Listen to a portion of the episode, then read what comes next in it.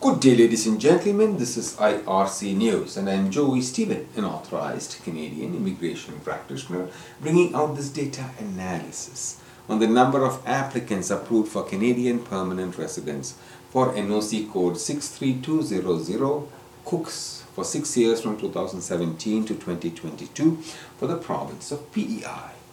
Today is the 5th of August 2023 and I am coming to you from the Polinsys Studios in Cambridge, Ontario. The Atlantic province of PEI accepted 16 cooks in 2017 as permanent residents, 28 cooks in 2018, 23 cooks in 2019, 35 in 2020, 95 in 2021 and 70 in 2022. We are discussing Canadian permanent residence figures for NOC code 63200 cooks for the province of PEI. The total for 6 years until 2022 was 267.